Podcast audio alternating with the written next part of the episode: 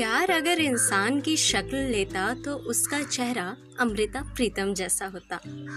जैसा अमृता प्रीतम ने अपने लिए चुना, वैसा ही प्यार। और आज़ादी के मेल से बना चटक रंग वह हर स्त्री के जीवन में चाहती थी।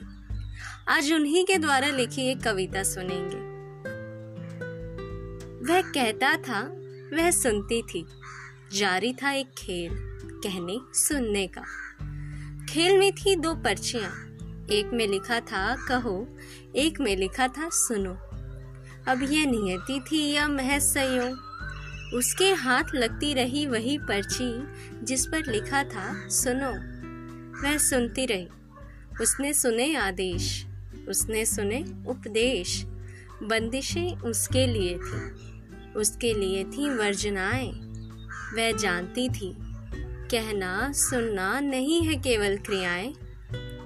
राजा ने कहा, जहर पियो, वह मीरा हो गई। ऋषि ने कहा, पत्थर बनो, वह अहिल्या हो गई। प्रभु ने कहा, निकल जाओ वह सीता हो गई। चिता से निकली चीख किन्हीं कानों ने नहीं सुनी, वह सती हो गई।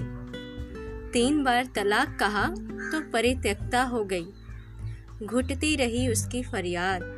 अटके रहे शब्द सिले रहे होठ, रूंधा रहा गला। उसके हाथ कभी नहीं लगी वह पर्ची जिस पर लिखा था, कहो।